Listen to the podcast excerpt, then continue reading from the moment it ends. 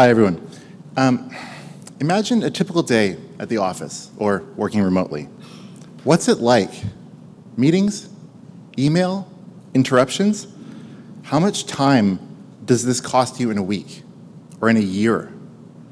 These are huge problems with a common cause. Where you do your communicating is different than where you do your planning. In planning tools, communication is at best an afterthought. And in communication tools, planning is usually non-existent. So if where you do your communicating is more current, it's more trustworthy. So you abandon the planning tools and you spend all your time relying on the communication tools. And at the end of the day, what this leads to is everyone relies on two things, meetings and email. Now, this is true despite the fact that email is older than personal computers and meetings are older than writing. this huge problem is why we built Dashcube. Dashcube is different. Dashcube is the first product which unifies the tasks in the conversation. The first product in which planning and communicating are both first-class citizens. Dashcube will significantly reduce the number of meetings and the volume of email you need to deal with.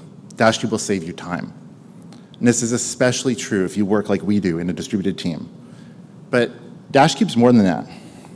Your company's kind of like the main character in Memento. It's unable to form new memories. If you're joining a project or you come back from a vacation, how do you get caught up? Since your company has no memory, you need to ask everyone by interrupting them, sending them email, or having a meeting. Dashcube's different here too. In Dashcube, everything's an event. Every task change, every message, every action. This enables our revolutionary Project Replay feature. With Project Replays, you and your team can actually watch a replay of everything that happened in a project, the way a sports team watches game film.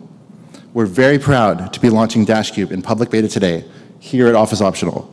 Sign up for free at dashcube.com. Thanks.